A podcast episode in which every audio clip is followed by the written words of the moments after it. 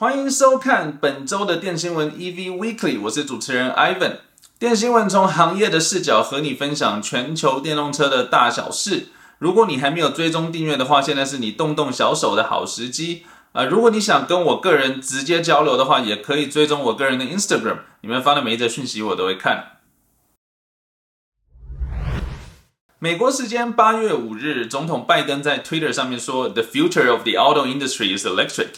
There's no turning back，意思就是说呢，美国政府已经多次的去透过法案、政策，甚至是基础建设的相关配套去宣布哦，就是说电动车是汽车行业的未来，汽车行业的未来只能是电动车，而且没有回头路。八月五日呢，拜登更是签署了一个行政命令，进一步的去明定说，希望在二零三零年，美国销售的所有新车当中有超过百分之五十是电动车。那换句话说，就是美政府会全力去推动电动车的发展，以实现这个激进的增长目标。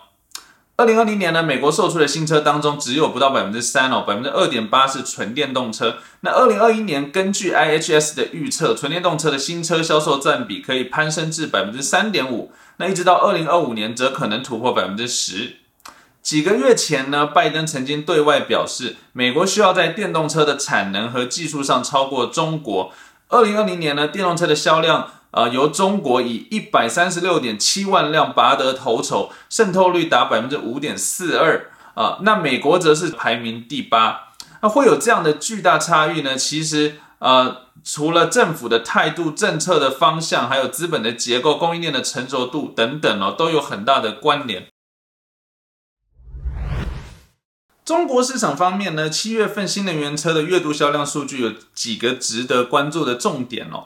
在气势正旺的这个新能源车的战场当中呢，第一线的这个第一梯队，他们每一家的销量都节节攀升哦，甚至在每个季度都互有领先。那其中呢，理想汽车是率先公布了自己七月份的这个月度销量达到了八千五百八十九辆，同比增长百分之两百五十一。啊，值得注意的是，不同于其他新造车品牌啊，理想汽车旗下只有一款车型在售，只有一种配置，一个价格。那在这样的情况下，还可以达到这样的交付量，其实是相当不简单哦。它的联合创始人甚至表示有信心，在今年九月份开始突破月度交付量万辆的这个大关。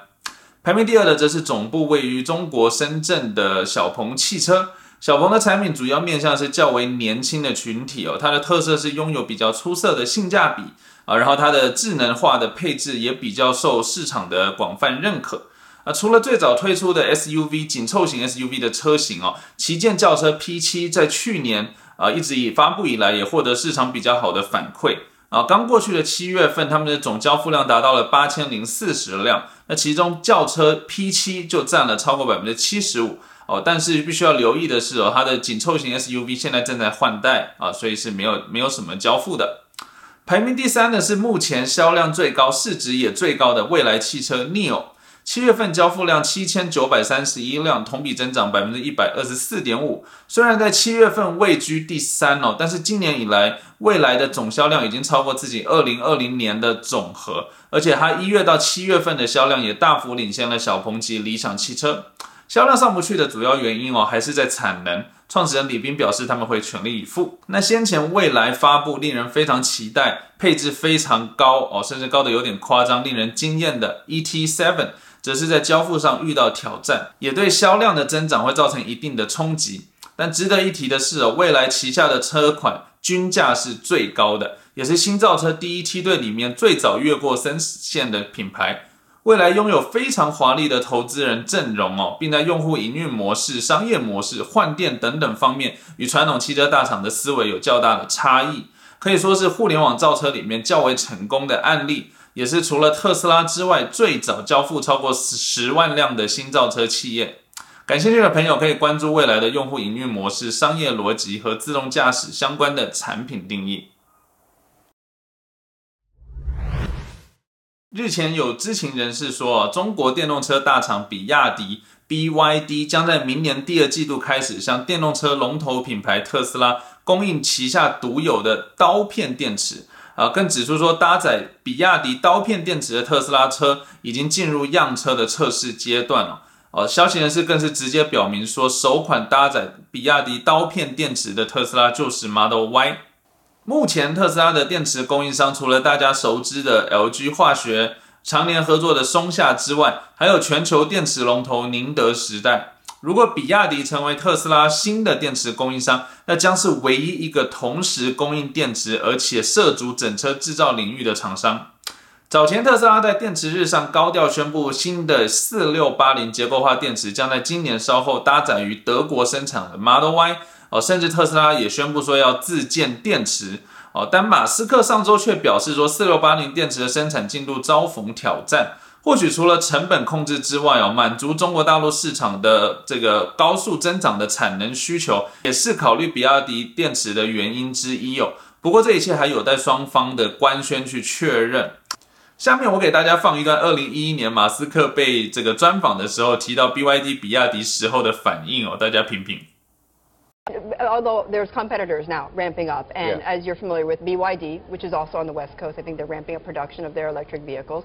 Uh, Warren Buffett owns 10% stake in that. Uh, why do you laugh? BYD is trying to compete. Why do you laugh? Have you seen their car? I have seen their cars. Yes, in fact, at the Berkshire Hathaway meeting, I saw their cars. Yeah. Well, they are on a different. They are on a different. Tell me why you're laughing. Um, You don't see them at all as a competitor. no. Why is that? I mean, they offer a lower price point.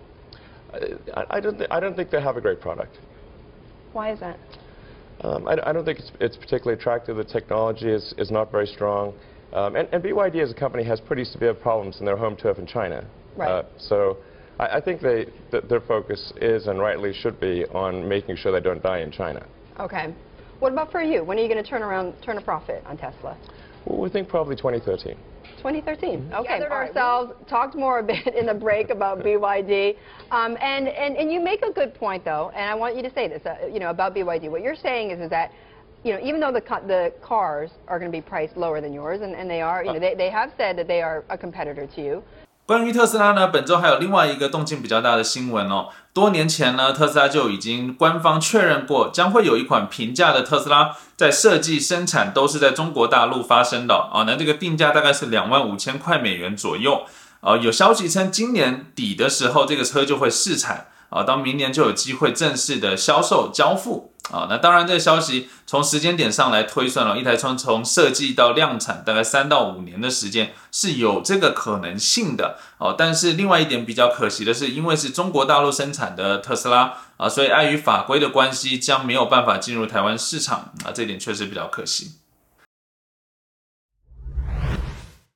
新造车的一线品牌呢，理想汽车在八月六日晚间的时候，在港交所发布公告。确认香港 IPO 发行的定价是每股一百一十八港元，并在香港时间八月十二日后会开始交易，啊，成为这个小鹏汽车之后第二个先在美股上市，然后回到香港上市的新造车汽车中概股。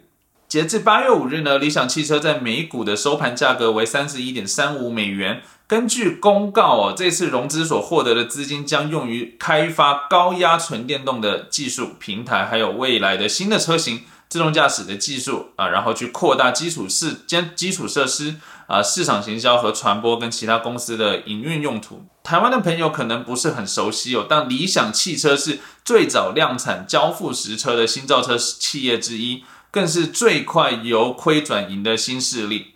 目前在售的产品为增程式的电动车哦，啊，解解决方案类似 B M W i 三的增程版，还有 Karma 的 Rivero GS 六，呃，除了这个电驱系统和电池包之外，还有以燃油驱动的引擎啊，但是是用于发电啊，是传统燃油车、混动车一直到纯电动车的一种过渡的解决方案。理想的创始人李想哦，啊，他是一个多次创业家，他曾经建立中国最大也是最成功的汽车内容还有社交平台汽车之家。感兴趣投资的朋友也可以对这家公司还有创始人的背景稍微研究研究喽。最后呢，还是要来讲讲我们的 Faraday Future，贾跃亭的梦想又进了一步啊，在完成纳斯达克的挂牌上市之后呢，FF 可以说是完全进入一个战斗状态哦。作为一名员工，我能透露的实在有限，但可以分享的是哦，整个公司的工作状态产生了比较大的化学变化。大家的目标很一致，就是为了十二个月内能够高品质、高质量、高产品力的去交付呃这个 FF 九一的 Futurist 版未来主义者版本。啊，我们的团队最近啊也新建了一个新的节目，叫做 FF Insider。呃，欢迎感兴趣的朋友也可以在相关的社群平台去订阅追踪。节目中呢，我们会访问一些这个企业里面的专业人员，甚至是意见领袖、行业的专家。大家有感兴趣的议题，也欢迎在影片下面给我留言，我来看怎么样满足大家喽。那以上就是本周电新闻的全部内容了。如果有收获的话，不妨按赞、订阅并分享给你身边的朋友。想交流的朋友可以下方留言，也可以到我个人的 Instagram 和我直接互动。那我们下期再见啦，拜拜。